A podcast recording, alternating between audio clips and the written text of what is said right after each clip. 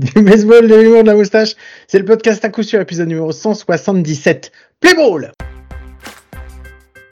Dolis hits that one high in the air, deep out to left, a soaring blast, gone!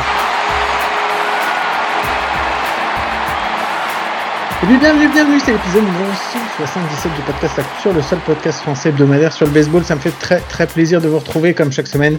Et il est là lui aussi avec moi, c'est mon ami, mon compagnon, mon compadre, c'est Mike. Salut Mike, comment ça va? Salut Guillaume, salut à tous. Écoute Guillaume, ça va, mais quand même, il fallait que je partage avec toi quelque chose. J'ai un peu bossé dans le cadre de cet épisode et dans le cadre de ma mauvaise foi légendaire et de mon refus systématique de perdre, même quand je le mérite. Puisque, je sais pas si tu le sais, mais là, le classement de la fantasy a à peu près rendu son verdict. C'est-à-dire que là, au vu des écarts entre les uns et les autres, ça va être compliqué de bouger. En tous les cas, les 8 personnes qui vont se qualifier pour la post-season. T'as capté ça? Non, je pense qu'il y en a 6, c'est sûr. Après, il y en a 2, ça peut encore un peu te modifier, on ne sait jamais. On n'est pas à l'abri. Non, j'y crois pas trop. On n'est pas à l'abri. Non, j'y crois pas. Okay. Donc du coup, j'ai regardé. Je me suis dit, je suis le commissionnaire. Il commence l'épisode en mode rage. C'est un truc de ouf. Toujours, c'est normal. Et j'ai dit bonjour, c'est déjà pas mal. Je trouve que déjà, là, je fais du progrès par rapport à ce que je fais dans ma vie de tous les jours au travail. Eh mec, prends pas trop de temps, tu sais que j'ai un Maître Capello à faire après derrière. Donc si tu prends trop de temps avec la fantaisie, c'est mort. J'en ai rien à foutre. Bah si tu me coupes la parole, on va pas y arriver. Et du coup, l'idée c'est, je regarde et je me dis, si on avait changé les règles et qu'on avait fait un truc genre en mode MLB, à savoir celui qui a gagné le plus de matchs est celui qui est qualifié. On est d'accord? Puisque tu te rappelles, c'est quoi le... Vas-y, mais ça va m'énerver. Mais je sais que ça va t'énerver, c'est pour ça que je le fais d'ailleurs. Ça me gonfle, parce que c'est toi qui fais les règles et maintenant tu es en train de te plaindre des règles que toi-même t'as faites, quoi. T'es vraiment... Non, calme-toi. Pour le coup, je crois que j'ai repris les règles qui existaient. Je sais même plus, c'est moi qui avais mis cette règle au début? Non, c'est une vraie question, je me rappelle même plus, Guillaume. Quelle règle? C'est les règles qu'on applique. En fait, en gros, les règles qu'on applique, c'est simple, c'est il y a 20 points distribués... Ah ok, tu vois, je me rappelais même plus, je crois que c'était Cédric qui avait commencé par ça. Il y a 20 points distribués par journée, et en fait, après, on fait un ratio, c'est un pourcentage de combien t'as gagné, combien t'as perdu, et combien t'as fait match nul, et du coup, tu divises et ça te fait 560 ou 660. Okay. Moi, avec ces règles-là, je suis actuellement 10e. D'accord? Oui. Guillaume?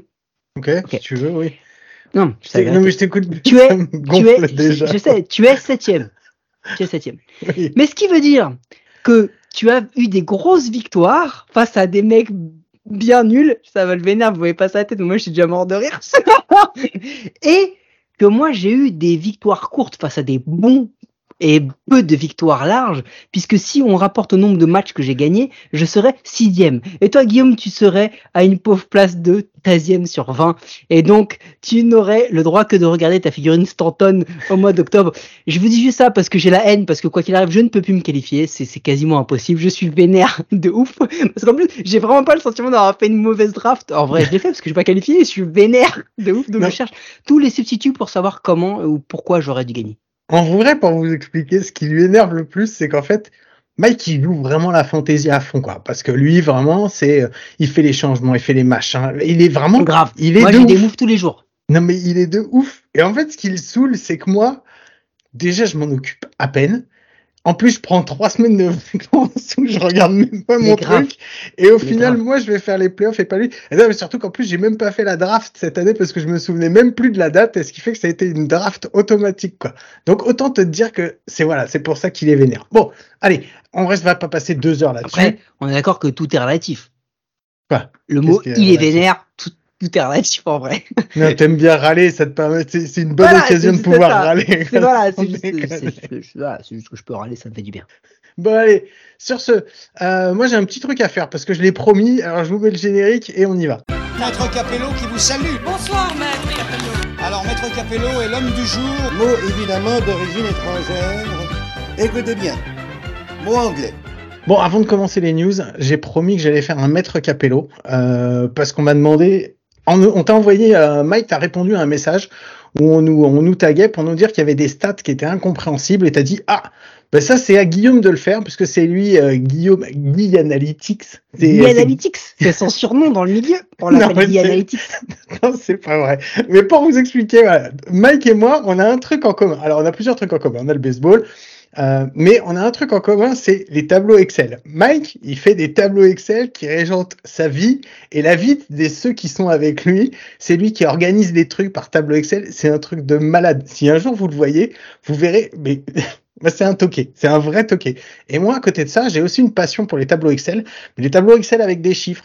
Ma femme, quand elle me voit des fois jouer à certains jeux sur l'ordinateur, elle fait, mais tu passes ton temps à regarder des chiffres et ça t'éclate. Donc oui. Donc on a en commun cette passion pour les tableaux Excel. Mais je sais que toi aussi, Mike, tu as une passion pour les stats.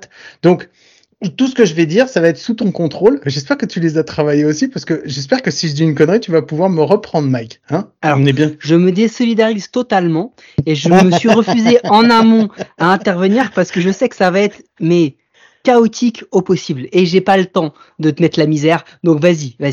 Alors, je fais juste un disclaimer. On va pas pouvoir rentrer trop dans les détails parce que, en fait, la base de la question, elle tourne autour de la WAR. La WAR, c'est tellement compliqué pour la calculer. Et il y a tellement de façons de la calculer qu'il faudra un épisode complet pour pouvoir en parler. Sauf que parler de stats sur un podcast, je pense qu'il y en a la plupart qui vont lâcher au bout de 5 minutes parce que ça va être gonflant. C'est des formules, moi, des tableaux. Moi j'ai déjà lâché. Donc voilà. La première, sur les trois stats, il y en avait une, il faut commencer par celle-là. C'est la B-WAR. Il faut savoir que la WAR, il n'y a pas qu'une seule façon de la calculer. On va dire, grosso modo, il y en a trois. Il y en a trois parce que il y a trois teams, trois sites qui font des WAR, qui calculent des WAR. C'est Fangraph. Fangraph a une WAR qui s'appelle la F-WAR.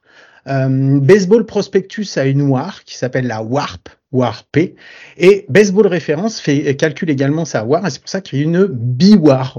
On l'appelle aussi la R-WAR, mais on dit B-WAR. B-WAR, ça veut dire que c'est la WAR qui est calculée par Baseball Reference. Donc, la première des stats qu'on me demandait, c'était B-WAR, avec une formule derrière qu'on me disait, je comprends pas ce que c'est. En fait, cette B-WAR, elle est égale au nombre de runs scorés par le joueur, moins le nombre de runs qui ont été scorés par son remplaçant.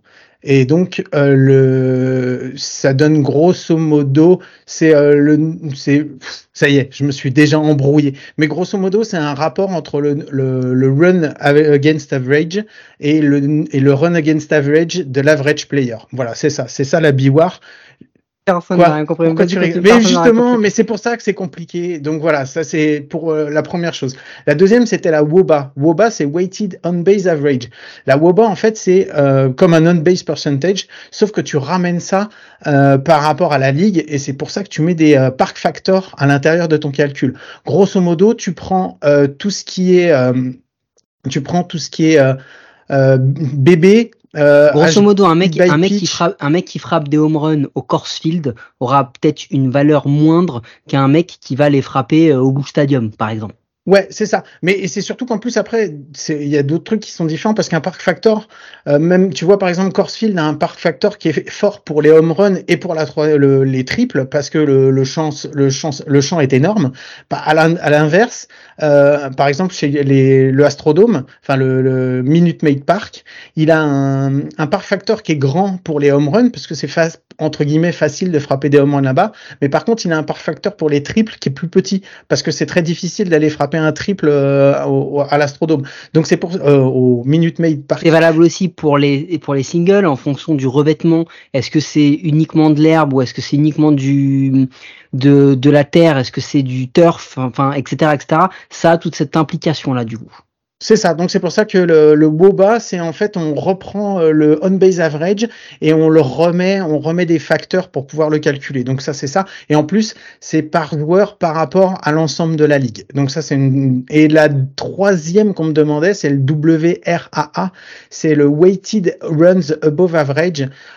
C'est le nombre de runs au-dessus ou en dessous de la moyenne de la ligue qu'un frappeur a amené à son équipe. Et en fait, la formule, on reprend le WOBA justement qu'on vient de définir pour calculer le WRAA. Et c'est le WOBA du joueur moins le WOBA de la ligue entière ramené sur le WOBA annuel Park Factor par le nombre de plate appearance. Donc voilà, grosso modo, oui, c'est ça. Donc j'ai rempli mon truc, c'est pas forcément plus clair, mais je vous invite, si vraiment les stats ça vous intéresse, planchez-vous dessus. Ce sera peut-être plus facile pour l'expliquer si vous m'envoyez un message que je puisse vous répondre parce que c'est plus simple de voir ça écrit que quand on en parle. Voilà, on va mettre à moins que tu aies quelque chose à rajouter, je propose qu'on mette le Maître Capello de côté, qu'on attaque directement les news, Mike, parce que on a pas mal de trucs à dire. Je suis très surpris, c'était assez fluide. Du coup, tu peux me dire qui te l'a écrit? Je l'ai trouvé sur un site, j'ai pas noté le site, mais je l'ai trouvé, j'ai fait un mélange entre ce que j'ai trouvé sur Baseball Reference, sur Fangraph, Statcast, et j'ai trouvé un autre site justement. Mesdames et messieurs, Guillaume vient devant vous de réaliser la prouesse après, lors de la 4e année d'à coup sûr, de réussir à synthétiser quelque chose de compliqué et de le simplifier. Voilà, moi je suis sur le cul, on peut lancer le Jingle News, du coup je te le laisse parce que je sais plus quoi dire. Jingle News.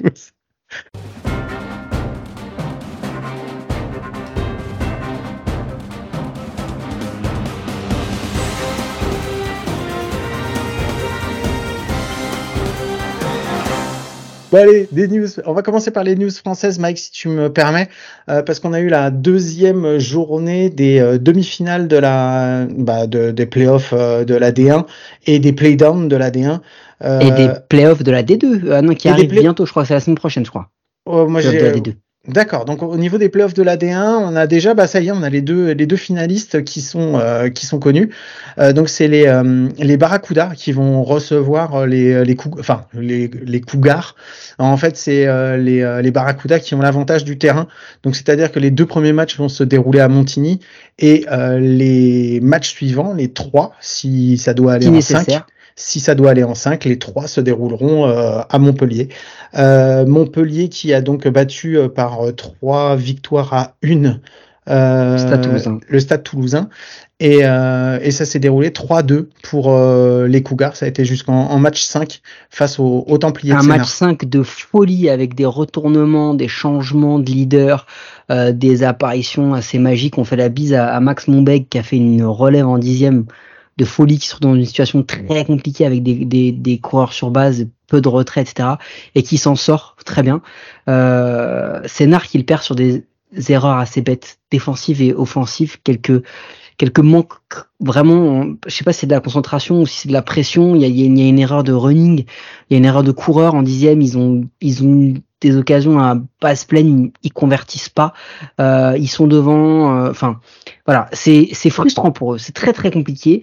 Franchement, on commence à se dire que cette équipe, elle est quand même un petit peu maudite parfois, parce que t'as l'impression qu'ils ont tous les éléments pour eux et que ça clique pas et qu'ils n'arrivent pas à transformer, c'est dommage pour eux. C'est super pour Montigny qui quand même fait peut-être la meilleure saison de leur histoire, je sais pas, finale de championnat plus le challenge.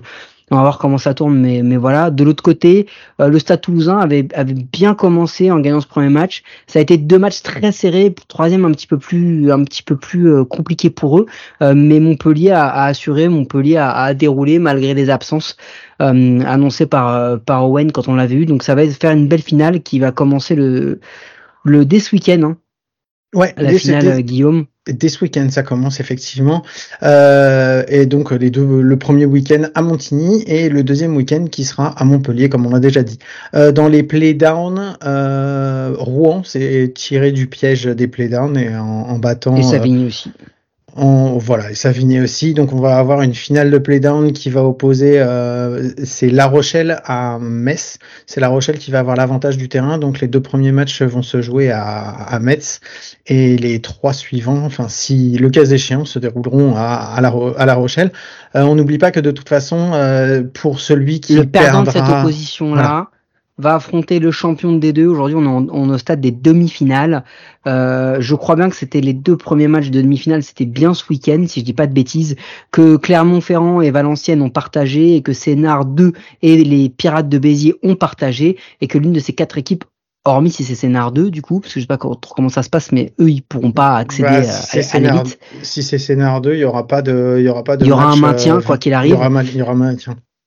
Voilà, et si c'est donc l'une des trois autres équipes, si elle souhaite jouer l'accessite pour aller en D1, eh ben il y aura l'accès. Petite mention, je sais pas si t'as vu, mais j'ai tweeté ça un peu. C'était un peu sale hein. À ce moment-là, ils étaient en train de gagner. Je pensais pas qu'ils allaient perdre. Enfin, j'en savais rien. J'ai tweeté que du coup on a réussi, Guillaume, on a gagné.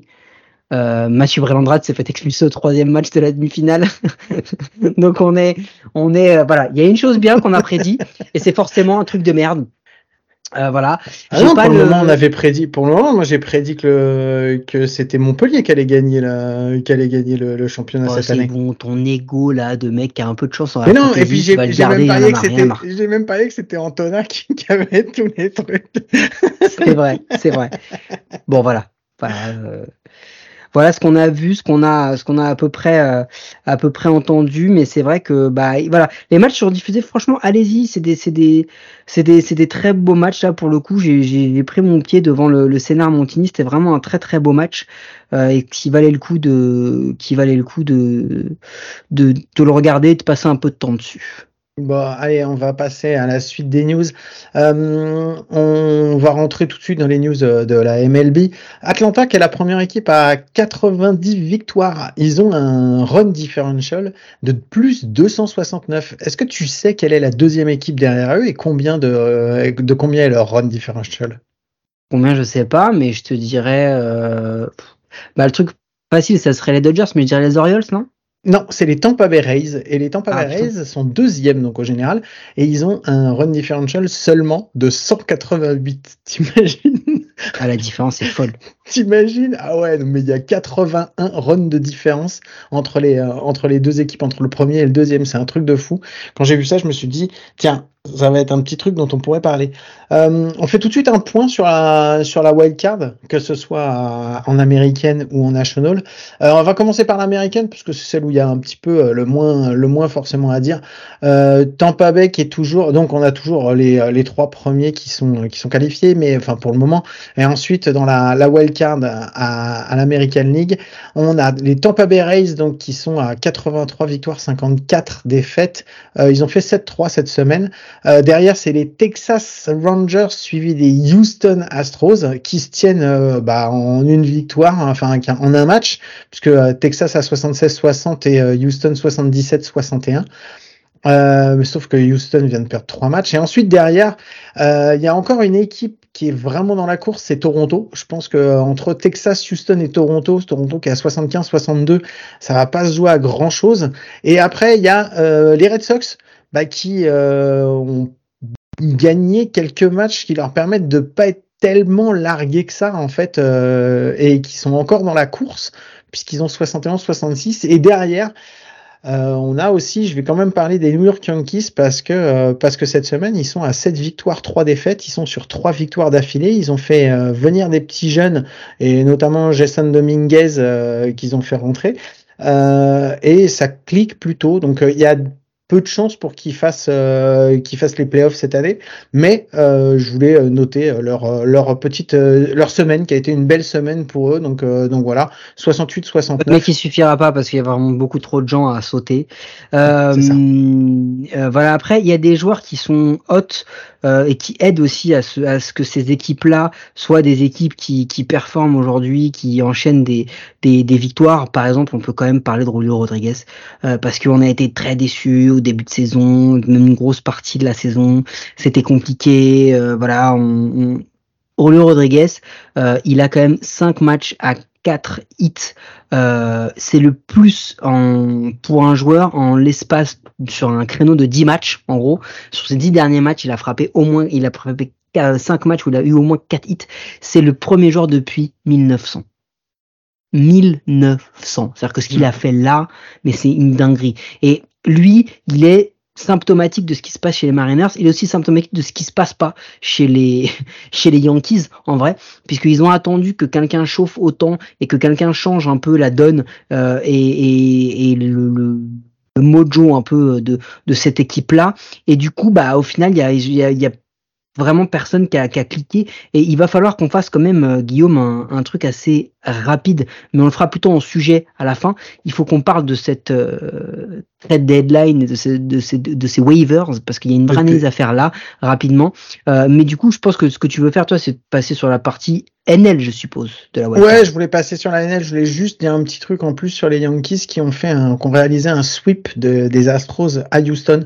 Voilà, c'est pas un truc qu'ils réalisent assez souvent, donc je voulais le noter. Sinon, au niveau de la NL, effectivement, là, ça se joue beaucoup plus dans un mouchoir de poche, en fait. On a Philadelphie qui est à 75-61, en suivi des Cubs à 73-64, et après, on a trois équipes qui sont à 70-67, qui se battent pour la troisième place de la wildcard. Et une à 71-68. Et une à 71-68. Non, ce qui fait le même bilan en vrai. Ce qui fait 511. Oui, les quatre sont en même bilan. C'est ça. Donc en fait, on a Arizona, Miami et les Giants qui sont à 70-67 et les Reds qui sont à 71-68. Dans ces quatre équipes, il y en a une que je veux sortir du lot, c'est Miami. Même s'ils ont fait 5-5 sur les 10 derniers matchs, ils sont quand même sur 4 victoires d'affilée. Donc ils remontent vraiment, ils se replacent dans la course. Ils étaient un petit peu en retrait. Je voulais aussi parler de San Diego parce que San Diego, malgré tout, même s'ils ont un bilan de 4 victoires, 6 défaites, ils sont à 65-73, donc ils sont encore assez loin là de ceux qui sont devant eux. Mais ils ont 3 victoires d'affilée et pour le moment ils sont pas encore éliminés, donc il y a encore de l'espoir chez les Padres pour pouvoir peut-être faire à nouveau les playoffs, même si franchement il y a 4 équipes devant lesquelles ils vont devoir passer, et dont et des équipes qui sont plutôt hautes, donc voilà, ça risque d'être plutôt compliqué. Ouais, ça va être compliqué. Après il y a toujours, c'est pareil, il y a des joueurs même au-delà de la trade deadline qui au-delà de la trade, n'importe quoi, je suis en train de lire 2 trucs en même temps, qui au-delà de la course à la wildcard, je prépare déjà la transition, que la course à la wildcard sont en train de vraiment de créer ce chaos, parce que c'est vraiment un chaos, c'est le chaos du mois de septembre comme d'habitude. Plus tu ouvres la wildcard à des équipes, plus il y a des équipes qui peuvent jouer, et du coup ça crée ce genre de truc.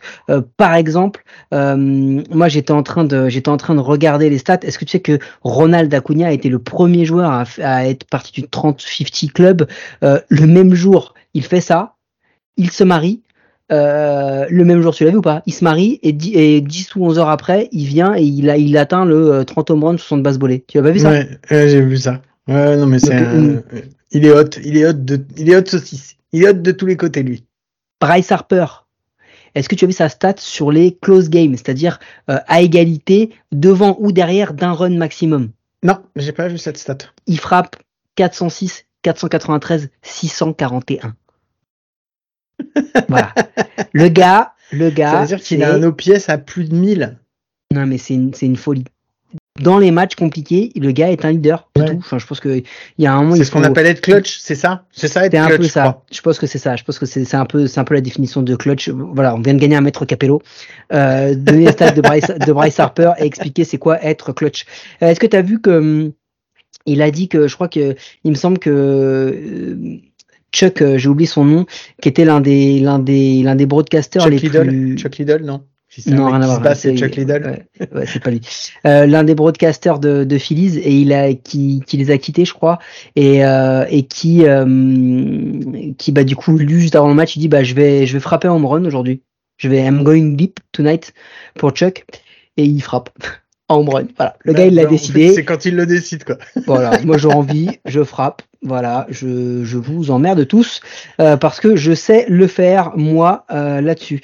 Et les Dodgers. Est-ce que tu as vu le mois d'août des Dodgers? Ils sont pas sur la wildcard, mais le mois d'août des Dodgers. Ouais, il est fou. Ils sont à 25, c'est quoi? C'est 25 victoires? Un truc comme ça, non?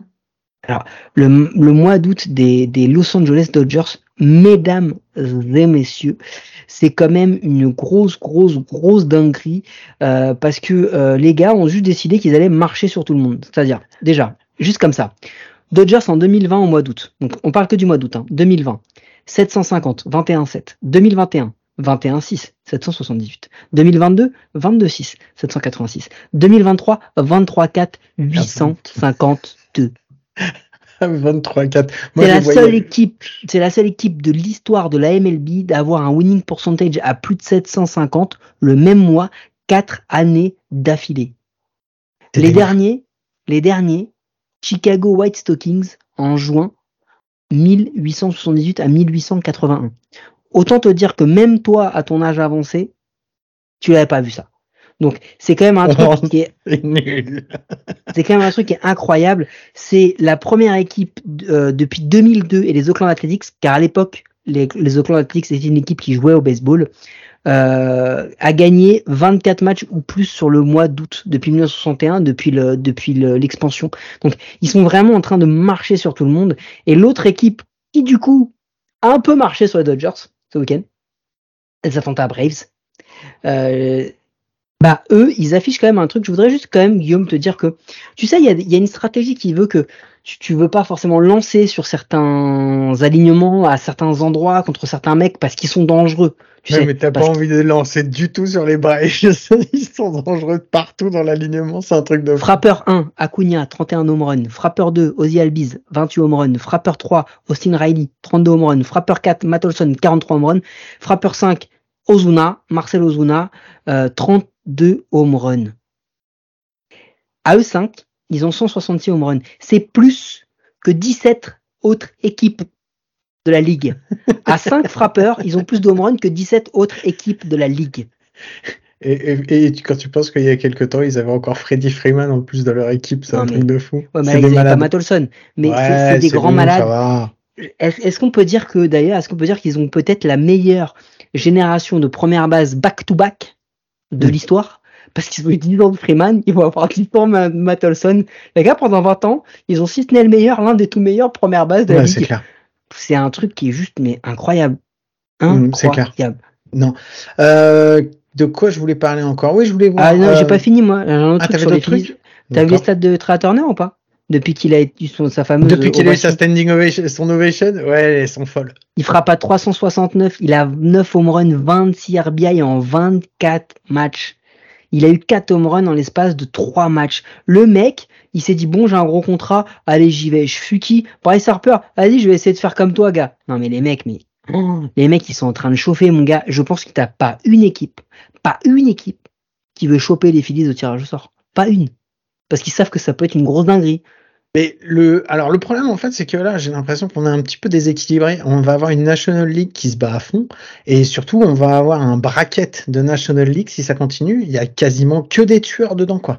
Déjà, tu prends les trois, tu prends juste les Braves, les Phillies, et tu rajoutes à ça les Dodgers. Rien que ça, tu vois, ça fait super peur, quoi. Tu te dis, mais qu'est-ce qui va se passer ? Je pense que rien que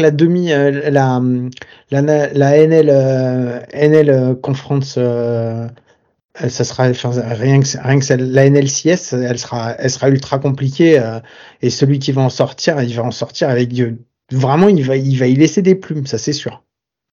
Je suis parfaitement d'accord. Ça va être vraiment compliqué. Après, ce qu'on peut aussi dire, c'est on va avoir une équipe qui va peut-être surfer sur un rythme et un mojo ultra positif. On l'a vu, ça a drivé plusieurs équipes dans l'histoire, même si c'est des séries compliquées, de dire ok, on est en confiance. Les gars, ils vont faire peur. L'équipe qui va aller en World Series, quoi qu'il arrive, elle va faire flipper. Parce que ce qu'on a vu là et les séries qu'on a vues font vraiment très très très peur. Est-ce que du coup, avant de passer un peu à d'autres choses, est-ce que tu penses que l'on peut juste faire un petit point rapide sur des joueurs qui performent, mais qui n'ont rien à voir avec la wildcard ou quoi que ce soit d'autre, parce qu'en fait, ils ne jouent rien. Pete Alonso, hier, est devenu le 5e membre du club des frappeurs ayant 3 campagnes à plus de 40 home runs lors de leurs 5 premières saisons. Oh. Avec des mecs comme Ralph Kiner, Hall of Famer, Eddie Matthews, Hall of Famer, Albert Pouyol, bon, je pense qu'on peut dire qu'il va être first ballot, et Ryan Howard. D'accord. Donc, on doit se mail à Mathieu Beuzelin, on lui fait la bise, un petit tweetos qui nous suit. Gros truc, et en fait, je voulais y venir parce que il y a un petit souci, Pete Alonso, chez les Mets. Tu l'as vu passer ou pas ?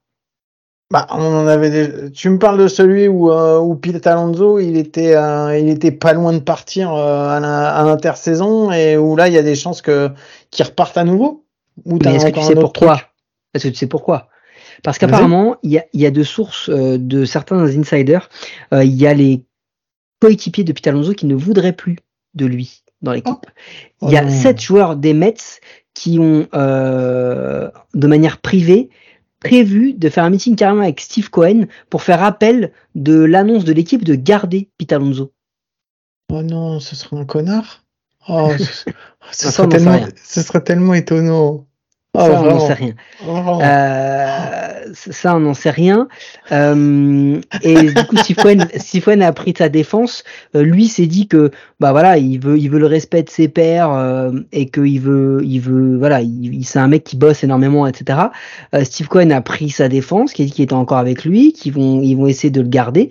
Mais apparemment, il y aura un petit mouvement au sein du vestiaire qui ne le voudrait pas trop. Voilà. Donc, moi, j'ai pas plus d'infos que ça. Toi, apparemment, tu en aurais. Non. Par contre, ça me fait penser à un truc. Et je te redonne la main après. Je voulais parler justement d'un mec qui est pas très aimé dans son vestiaire, qui est parti d'un club qui s'appelle les Yankees et qui a atterri au Milwaukee Brewers pour signer un contrat de minor league. C'est Josh Donaldson, le fameux Josh Donaldson. Plus personne en veut vraiment. Il se retrouve à avoir signé un contrat de minor league. Alors, en même temps, vu les stats qu'il affiche cette saison, une WAR à -0.1, un batting average à 142, un OBP à 225, un OPS à 659, un OPS plus à 75. Voilà, c'était juste parce que tu parlais de Pete Alonso. Je trouvais que ça allait bien avec Josh Donaldson. Vas-y, que je te laisse continuer. Ouais, j'ai deux petites choses qui n'ont pas vraiment à voir avec ça, mais des petites stats de Coors Field. Des petits sujets de Coors Field. Est-ce que tu sais l'ERA combiné de chaque pitcher visitant Coors Field en 1996. En 96 ? Ouais. Non, je ne sais pas. 4,8. Ah, 8. Ah oui, quand 8. Même, d'accord. Et je suis sérieux. Donc c'est une année où ils commençaient un peu à découvrir le stade. Ils se sont tous fait déposer. 8. Ils découvraient ce que c'était que de se faire déboîter, c'est ça ? Eh ben tiens, en découvrant ce que c'est de se faire déboîter au Coors Field, est-ce que tu as vu cette image quand même assez flippante de Ronald Acuna Jr. qui se fait plaquer au sol parce qu'il y a 2 supporters qui ont couru en champ extérieur et qui sont venus, alors un qui voulait un selfie, l'autre qui se fait attraper par la sécurité. Ça fait quand même flipper au niveau de la sécurité, ça fait quand même beaucoup de choses qui commencent à arriver depuis un mois. Le problème c'est que quand t'es joueur, tu sais pas ce que les mecs veulent, quoi. On a tous en tête Monica Seles et l'agression au couteau. Il y a un moment, les gars, il faut pas faire ça. Déjà, t'es complètement débile si tu fais ça. Si tu veux un selfie, tu l'attends à la sortie du stade, ou tu te mets à la sortie, tu veux un selfie, t'essaies de l'avoir, mais tu cours pas sur un terrain parce que tu sais pas ce qui se passe. Et moi, je suis Ronald Acuna Jr., je pense que je refais mon pantalon parce que tu ne sais pas ce que le gars veut faire. Le gars peut t'agresser, il peut se passer plein de trucs.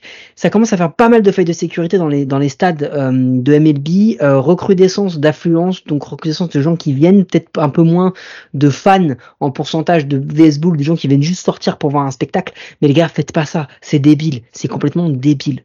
T'as raison d'appeler nos auditeurs à pas faire ça parce qu'on sait jamais, des fois qu'il y en a qui se disent. Ah ouais, sur le stade de Dunkerque, mon pote, ne faites pas ça, quoi. Bon, allez. Sinon, tiens, j'ai un petit truc pour toi. Est-ce que tu savais qu'en 2023, pendant la post-season, on n'aura pas de changement pour la pitch clock, ça sera exactement les mêmes règles. Ça vient d'être décidé. Ouais, j'ai vu, c'était la MLBPA qui avait fait un gros forcing pour ça. Et bah, la MLB a jugé que le spectacle étant ce qu'il était, aujourd'hui il fonctionne, donc on va rester avec les mêmes règles, donc 15 secondes sans runner et 20 secondes avec runner. Est-ce que tu sais qui est Ryan Noda ? Est-ce que tu connais ? Alors oui, mais vas-y, explique-moi. Non. Ouais. Alors, pour ceux qui ne le savent pas, retenez bien ce nom, parce que c'est dans l'équipe des Oakland Athletics, c'est le rookie qui cartonne en ce moment. Il est leader de toutes les MLB chez les rookies en walks et en OBP, et ma main a coupé qu'il ne va pas faire long feu chez les Athletics. Donc voilà, juste retenez ce nom, c'est parce qu'il va y avoir la grande braderie à un moment, et celui-là, avant, vu qu'il va être très bon, avant le déménagement, il y a de grandes chances pour qu'ils partent des Athletics. Donc voilà, c'est quand j'ai vu les stats, je me suis dit, il faut que j'en parle parce que il faut que tout le monde le sache. Sinon, autre stat. J'en ai deux, vite fait. L'OPS cette saison sur tous les frappeurs qualifiés, d'accord. Il y en a deux au-dessus de 1000. Tu les connais? Putain, oui, on en avait parlé. Il y avait au-dessus de 1000. Il y avait. Non, c'est pas évident. Non, c'est évident. Les deux. Il y en a un. Il est déjà MVP, l'autre est dans la course. C'est Acuna et. Non. C'est Betts, Mookie. Il y a Mookie. Ouais, et le deuxième, c'est Shohei. American League. Ouais, c'est Shohei Ohtani. Il y a 133 joueurs qui sont entre 600 et 999. Tu veux les 133 joueurs? Allez, on y va. Non, mais je veux les deux seuls qui sont en dessous de 600. De quoi? Les deux seuls qui sont en dessous de 600? Il y a que deux joueurs en dessous de 600. Non, c'est vrai? Si, il y en a au niveau de l'OPS, il y en a que deux. Est-ce que Odor, ça compte? Non. Ah, qualifié. Merde. Ah oui, putain, c'est Javier Baez. Il y a Javier Baez dedans. Ouais, et il y en a un autre. Même position, même amour de ma part. Tim Anderson. Eh oui, c'est parti. Allez. Dès que t'as des stats avec eux, toi, c'est fou. Ouais. Il faut toujours que tu les sortes. Autre stat. Le plus de balles, de plus de hits frappés à plus de 110 mph en fair ball. D'accord? Donc des hits en fair ball, 110 mph. D'accord? Non, pardon, je dis une bêtise. Le plus de fair ball frappés à 110 mph. C'est les Atlanta Braves. Oui, avec 182. Mm-hmm. D'accord. Les Angels 88, les Yankees 88, toutes les autres équipes ont 75 ou moins. Mais c'est un truc. Ils ont 3 fois plus quasiment que certaines équipes. C'est voilà, fou. Je sais plus quoi en rajouter pour vous dire qu'ils sont incroyables. Sinon, la boucle est bouclée. Jorge Lopez est revenu chez les Baltimore Orioles. Il avait fait partie d'un gros trade avec les Minnesota Twins. Et ensuite, il avait été DFA. Il avait été récupéré par Miami et par Miami. Et finalement, non, c'est pas DFA. Il y avait eu un échange entre Miami et les Twins. Et finalement, Miami l'a mis sur les waivers et Baltimore l'a récupéré. Donc voilà, Baltimore qui récupère ses joueurs. Donc voilà, celui-là, ça m'a fait un peu rigoler. Juste termine avec deux trucs. La première, les New York Mets qui font le ménage au niveau de leur direction. Il y a le Pro Scouting Director Jeff Libo qui s'est fait virer, ainsi que le Farm Director Kevin Howard, le Performance Director Jim Cavallini, le Baseball Development Director Brian Hayes. Et l'organisation va commencer à nouveau la off-season en cherchant à recruter un President of Baseball Operations.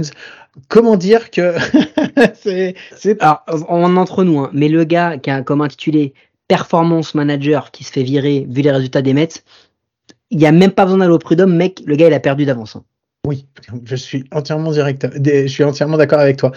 Sinon, vas-y. Non, j'allais faire aussi après. Moi, j'allais faire un petit point sur Wander Franco. Juste pour dire qu'il y a eu une deuxième plainte qui a été déposée en Dominique républicaine, que la Major League pour le moment a pas annoncé quoi que ce soit, ils attendent, je pense effectivement ils devraient attendre la fin des enquêtes au niveau de la République dominicaine pour donner leur conclusion. Ils font leur enquête de leur côté, mais c'est pas parce que en République dominicaine il n'y aurait pas de sanctions et qui serait jugé innocent, enfin qui aurait rien. Ça veut pas dire pour autant que la MLB ne prendrait pas des sanctions contre lui. Donc puisqu'on a déjà vu des joueurs qui n'ont pas été sanctionnés au niveau du pénal par les tribunaux américains et qui pourtant ont été sanctionnés lourdement par la MLB. Donc voilà, c'était juste un petit clou en plus dans le cercueil qui commence à grandir. Je l'ai vu, et là ça commence à faire beaucoup. On va voir comment ça se termine cette histoire, mais ça commence à faire beaucoup. Néanmoins, Guillaume, une petite chose un peu plus drôle, les fans des Oakland Athletics qui continuent de troller le propriétaire des Oakland Athletics, ils ont payé un billboard, donc un panneau d'affichage, un 4x3, tu l'as vu ou pas? Non, où il y a écrit dessus « Doris, get your kid ». En gros, Doris... récupère ton enfant en parlant de la maman, du owner, genre en gros vas-y, là il est en train de faire des bêtises à la maternelle, viens le récupérer s'il te plaît, on est entre adultes et entre gens sérieux. Je trouvais ça pas mal pour terminer avant de passer à notre sujet qui est cette fameuse waiver. Et avant ça, Guillaume, est-ce qu'on n'expliquerait pas comment se passe ce waiver? Parce que ça n'a rien à voir avec celle de l'été. Alors, les waivers, sur les waivers, c'est pas la trade deadline, puisque la trade deadline, en fait, c'est un échange de joueur contre un autre joueur ou de joueur contre des cash consideration. Des cash, c'est ça. Ouais, il y a eu des échanges dans l'histoire de la MLB, on pourra revenir dessus, mais il y a des échanges de fou, des joueurs qui ont été échangés contre un dîner ou des joueurs qui ont été échangés contre une machine à laver ou un truc comme ça. Et c'est vrai, je déconne pas, franchement, vous cherchez, vous trouverez des trucs de ouf. Non. Là, quand tu mets sur les waivers... Je crois qu'une fois, Martin Vissac de Rouen, il a été échangé contre une tondeuse à cheveux. Non, mais c'est vrai, c'est pas une blague. Non, si. C'est-à-dire que l'équipe qui l'a reçu a dû donner sa tondeuse. Et du coup, on en est arrivé là, quoi. Putain, mais c'est pas possible. Donc, les waivers, c'est pas la même chose. En fait, les waivers, ça va être une équipe qui va plus vouloir d'un joueur, qui va plus vouloir de ce joueur sur le terrain, parce que soit il est mauvais, soit il a une masse salariale dont il aimerait se débarrasser. Donc, c'est souvent des équipes qui ne sont pas contenders qui font ce choix. Ah, non, parce que, après, les waivers, tu peux mettre des mecs sur les waivers toute l'année. Pendant toute l'année, tu mets des mecs sur les waivers, parce qu'en fait, avant de le DFA, je t'explique, parce qu'en fait, avant de mettre un joueur en DFA, t'es obligé de le mettre sur les waivers. Et s'il n'est pas réclamé. Le cas. Et non, mais l'ego du mec. Non, mais sans déconner, tu vas me faire ça, moi, je t'ai pas fait chier, alors laisse-moi. Si, vas-y. Avant de mettre un mec en DFA, Designated for Assignment, t'es obligé de le mettre sur les waivers. Et s'il n'est pas réclamé, claimed on waivers par un autre club, à ce moment-là, tu peux le mettre en DFA, mais tu peux pas le DFA automatiquement. Il doit d'abord clear the waivers. Voilà. Sachant que quand tu le DFA, financièrement parlant, tu lui dois quand même l'argent. Oui, tu lui dois l'argent. Alors, les waivers, quand tu mets sur les waivers et qu'un club vient réclamer, claim, il vient réclamer ce joueur sur les waivers, il prend le joueur et il prend son contrat en cours aussi. Et le salaire restant. C'est ça. Restant, hein, important. Et en fait, souvent, ceux qui sont mis en waiver à cette période-là, c'est pas la même waiver que l'été, où t'as quand même un peu, tu peux parler un peu, il y a un peu d'échange, tu peux négocier des choses. Là, en gros, si l'équipe le dit, je te le prends, c'est terminé, il s'en va. Ok?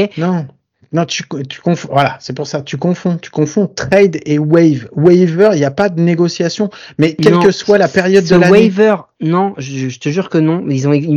Bon, ok, t'as raison. Laisse tomber. Non, mais. Non, mais c'est vrai. Non, mais on va pas se prendre la tête. Mais c'est pour ça. Je laisse tomber. Si j'ai mal compris. Trade, c'est un échange. L'important, c'est la notion de salaire. Voilà, trade, c'est un échange. Waiver, c'est parce que tu veux plus du joueur. Et l'équipe qui la récupère le salaire qui reste à payer. Et ce qui est important dans ce truc-là, c'est que il n'y a pas de limite de claim.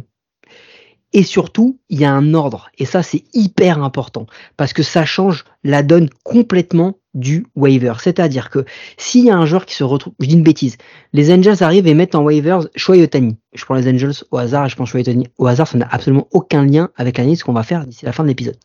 Ils mettent Shohei Ohtani. Si les Braves se positionnent, ils peuvent faire tout ce qu'ils veulent.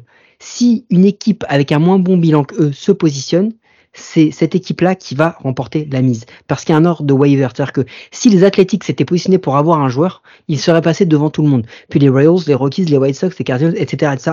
Et plus tu descends, plus tu rentres dans ce truc-là. Ce qui veut dire que, et c'est hyper important, parce que il y a des équipes qui ont créé des waivers et qui se sont fait carotte par une équipe qui s'appelle les Guardians, que personne ne voyait claimer des joueurs. Et eux, ils ont débarqué. Ils ont dit, allez. On va claimer des joueurs. Les Marlins, les Reds, ce genre d'équipe-là, les Reds ont claimé des joueurs qu'on carotte un peu les Giants ou les Twins ou autres parce qu'ils ont voulu des joueurs qu'ils n'ont pas eu parce que il y a cet ordre-là. Et c'est hyper important ce waiver order parce que du coup, ça donne des cas où on voit des joueurs aller chez des équipes où on se dit mais qu'est-ce qu'ils foutent là? Et en fait, ils y vont alors qu'on n'y croyait pas trop. Donc, on va pas rentrer dans les détails de qui a pris qui. En fait, il faut dire que on parle de ça parce que les Los Angeles Angels, en début de semaine, ils ont mis sur les waivers, pas un, pas deux, 6 joueurs.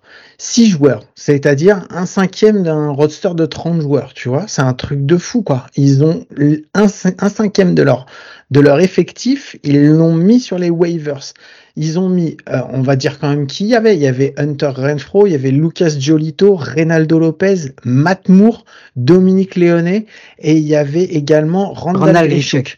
Et sachant que Grichuk, Giolito et Reynaldo Lopez sont des mecs acquis par trade quelques semaines avant. Ouais. Et donc, en fait, c'est important. En fait, dans le cadre du all-in qu'ils ont fait à la trade, ils ont acquis une liste de joueurs, et il n'y a que CJ et Krohn qui n'est pas parti, mais ces joueurs-là, ils les ont calés en waivers alors qu'ils venaient de les acquérir. Donc c'est... Alors, d'un côté, ils ont raison, en vrai, parce que à la base, c'est le bon move à faire sur ce moment-là. Pour une fois qu'ils font un truc qui est cohérent, on va pas leur tomber dessus. Mais c'est un camouflet de ouf, parce qu'ils ont fait all-in quelques semaines avant, Trout se blesse, Otani se blesse, ils n'y arrivent pas, ils se mangent une série de défaites. Et on n'a même pas attendu fin septembre pour se dire bon, finalement, cette trade deadline, c'est un échec. Mais dès là, quelques semaines après, on s'est dit ok, bah ils ont vraiment fait le mauvais move. On en avait parlé une semaine avant, c'est marrant, avant les waivers, on avait dit ils auraient dû trader Otani. Finalement, avec le recul, bah ils auraient dû faire plus que trader Otani en fait. Mais en fait, l'histoire, c'est que Arte Moreno, qui est le propriétaire des Angels, il a dit quand il a fait le all-in, il a dit ok, on va payer la taxe, la luxury tax. Parce qu'on va se mettre dans le rouge, mais si ça peut nous permettre d'avoir pour Shohei Ohtani, pour Mike Trout et surtout pour les Angels, pour la franchise, de pouvoir aller en playoff, vas-y, on le fait quoi. Sauf que bah ils ont un résultat depuis la trade deadline qui est dégueulasse. Je crois que c'est 8 victoires pour 19 défaites, un truc comme ça. Attends, enfin, c'est un truc avant même d'aller à ça, il faut aller à la conclusion parce qu'on va pas continuer à leur taper dessus. La conclusion de cette histoire, c'est ils ont un farm system qui est dégueulasse. Ils tentent un all-in en se privant du trade d'un rental le plus lucratif de l'histoire. Ça aurait été ça, le trade de Shohei Ohtani. Le trade le plus lucratif de l'histoire. Ils ont une autre star qui est Mike Trout, qui est quasiment intradable. Ils pourraient le trader, mais ils vont rien avoir avec son historique de blessures, etc. et son âge avançant. Ils auraient rien, ils le savent. Donc, ils peuvent même pas le trader. Donc, ils se coupent de ces deux trades. Ils font un all-in. Ils dépeuplent leur farm system qui est déjà dégueulasse pour avoir des rentals, et des rentals qui sont des bons joueurs, mais aucun n'est une superstar. Parce que quand tu as ce genre de chips dans ton farm system, tu peux pas avoir des superstars. Quelques semaines après, ils se rendent compte que c'était le mauvais choix, parce que l'équipe ne va pas y aller. Ils se disent, on fait un second all-in, un all-in inversé. D'accord ? Ils mettent 6 joueurs, dont des joueurs pour la part titulaire, sur les waivers, avec un choix. On va pas mettre des pipes, on va mettre des bons joueurs avec des noms, parce que les gens vont venir nous les récupérer et qu'on va s'éviter la luxury tax. Conclusion de l'histoire, Randal Grichuk ne part pas, il est unclaimed. Et ben avec Randal Grichuk qui part pas, ils sont 1,7 million au-dessus de la luxury tax. Donc ils vont finir par payer la luxury tax à la fin. C'est ça la chute qui est drôle. Ça sert à rien d'analyser tout le reste en vrai. On s'en bat les steaks. Ils ont fait un premier all-in, ça a pas marché. Ils tentent un deuxième all-in, et quand ils le tentent, franchement, moi je lis le truc, j'écoute, je regarde les articles, je me dis bon, ils ont raison en vrai. Non, Guillaume, quand ils le font, on se dit qu'ils ont raison, c'est vrai. Non, mais je suis entièrement d'accord avec toi. Pour ça, moi je les critique pas sur ça. Et la critique, elle a déjà été faite, mais maintenant, c'est trop tard. Ça sert à rien d'en reparler. La critique, elle est effectivement, comme tu le disais, sur le fait de ne pas avoir voulu trader pour toutes les raisons qu'on peut expliquer ou quoi que ce soit. Mais c'est quand même une bêtise et c'est un énorme gâchis, parce que quand ils sont ce all-in, le problème, c'est que même si c'est des prospects, que c'est quasiment que des pitchers qu'ils avaient pris dans leur draft de 2020 où ils avaient pris que des pitchers, mais le problème, c'est que ils ont encore fait partir mais tout leur farm system. En fait, ils ressortent de ce mois depuis la trade deadline, mais encore plus faibles quand ils en sont rentrés. Quoi. Ils ont plus encore. Et attendez, encore plus, parce que Shohei s'en va. Alors, il y a plein de choses, mais on reviendra pas. Mais en tous les cas, tout ça pour dire que juste, je voulais te raconter une dernière histoire avant qu'on passe à la petite connerie quand même, sauf si t'avais autre chose à voir après la vague de waivers. Non, je voulais juste dire que ceux qui s'en sortent le mieux là-dedans, c'est les Cleveland Guardians, comme tu l'as dit, parce que pour seulement 3 millions, ils récupèrent Lucas Giolito qui a une WAR à 2,2, Reynaldo Lopez qui a une WAR à 1,3 et Matt Moore qui a une WAR à 1,6. Voilà, ça va leur coûter 3 millions d'ici la fin de l'année, et en plus c'est des joueurs qu'ils auront dans leur effectif, c'est-à-dire que c'est des joueurs qui vont à qui ils vont pouvoir proposer des prolongations, parce que c'est quand même plus simple de négocier avec un joueur qui est déjà dans ton club pour l'année prochaine et pour les saisons suivantes. Voilà, donc bravo les Guardians. Ouais, d'autant plus que les Guardians qu'on avait donné pour mort et enterré, bon, ils sont quand même à 5 matchs des Twins, donc ça va être compliqué, mais on se demande est-ce qu'ils la jouent ou pas. Et juste, ce qu'on n'avait pas dit, c'est qu'en fait, comme c'est pas des trades et que c'est des waivers, tous ces joueurs, ils sont playoff éligibles. C'est-à-dire que, par exemple, exact. Les Guardians, si les Guardians finalement se qualifient pour les playoffs, ces 3 joueurs pourront être sur l'effectif, le roster des playoffs. Et c'est pour ça qu'il fallait acquérir et intégrer un de ces joueurs dans le roster avant la date du 1er septembre pour qu'il soit éligible au roster de la post-season. C'est pour ça que tous ces clubs qui ont mis en waivers leurs joueurs à peu près au 29 ou 30, c'était dans ce but-là, c'était que les équipes contenders viennent les chercher pour les intégrer. Juste, et je termine là-dessus, t'avais des choses à rajouter? Pardon. Non, vas-y, il n'y a pas de souci. Juste, et je termine là-dessus sur la partie waivers, avant qu'on passe à la connerie, Guillaume. Parce que je voulais mettre en avant les valeurs humaines, la classe de cette franchise, parce que, toi, tu rigoles.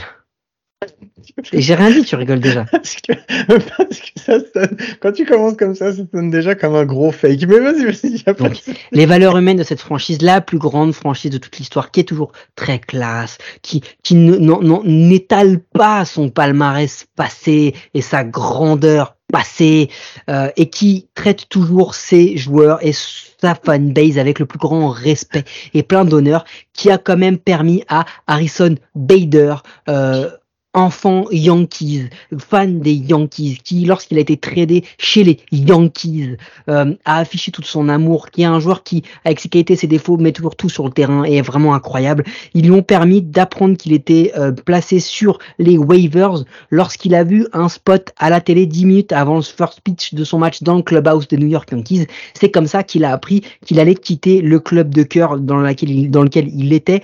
Pas parce qu'il était nul, mais juste parce qu'il voulait se débarrasser d'un salaire. Je voulais leur faire la bise à tous pour leur dire voilà, merci les gars de nous faire encore rêver et de nous montrer à quel point être classe et digne, c'est difficile à maintenir tous les jours. Quand tu commences comme ça, je sais où tu vas direct. Allez, je vous mets le petit générique et on se retrouve juste après. Were you trying to get crazy with this thing? Don't you know I'm loco? The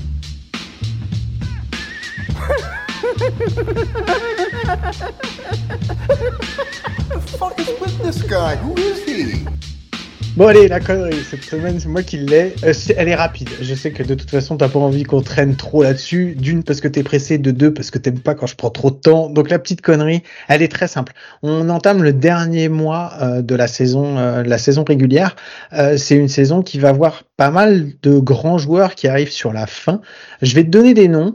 Il y en a certains qui ont annoncé ça allait être leur dernière saison, d'autres on ne sait pas. J'aimerais que tu me dises si pour toi ça va être la dernière ou s'il y en aura une derrière encore, d'accord? Alors on va commencer simple. Miguel Cabrera, dernière ou encore dernière. Sûr et certain? Ouais. Ok, d'accord. Clayton Kershaw. Celle de trop? Est-ce que celle de trop le mettre là? Est-ce qu'elle est possible? Est-ce que tu la sens? Je le vois bien. Ça dépend. Bague, il s'arrête. Pas bague, peut-être qu'il y retourne. D'accord. Adam Wainwright. Dernière. Là, c'est pas possible. Là. Il est déjà dans la saison de trop. Il va pas en refaire une deuxième de trop. Zach Greinke. Oh, lui, il est capable de faire long. Je pense qu'il va revenir, lui. Mr. Voto. Monsieur Voto. Ah non, lui, il va revenir. Ouais? Ouais, il a pas annoncé de farewell tour, donc je pense qu'il va revenir. Andrew McCutchen. Non, il va revenir. Ouais, ok. Evan Longoria. Ouais, allez, dernière, il serait temps. Rich Hill. Bah, lui, il va pitcher jusqu'à 63 ans, donc non, il reviendra. Hein. Cueto. Non, Cueto, il va revenir, mais comme d'hab, il va lancer 4 matchs dans la saison. Et la bière et le strip club, ça aide pas trop à s'entraîner. Et le dernier, Michael Brantley. Michael Brantley, je pense qu'il est tellement gêné par les blessures qu'au bout d'un moment, ça peut être sa dernière. Merci Mike, j'avais terminé et j'espère que c'était pas trop long pour toi et que ça allait. Allez, sur ce, je vous rappelle que vous pouvez nous écouter sur toutes les applis de podcast, les bonnes comme les mauvaises, c'est toujours sur les mauvaises qu'on est les meilleurs. Je vais te poser la question comme je te la pose chaque semaine, Mike, est-ce qu'on se retrouve à coup sûr la semaine prochaine ? Il y a moyen, Guillaume, il y a moyen. Ok, allez, sur ce, je vous souhaite de passer une bonne semaine, je vous fais des gros bisous et je vous dis à très vite, ciao.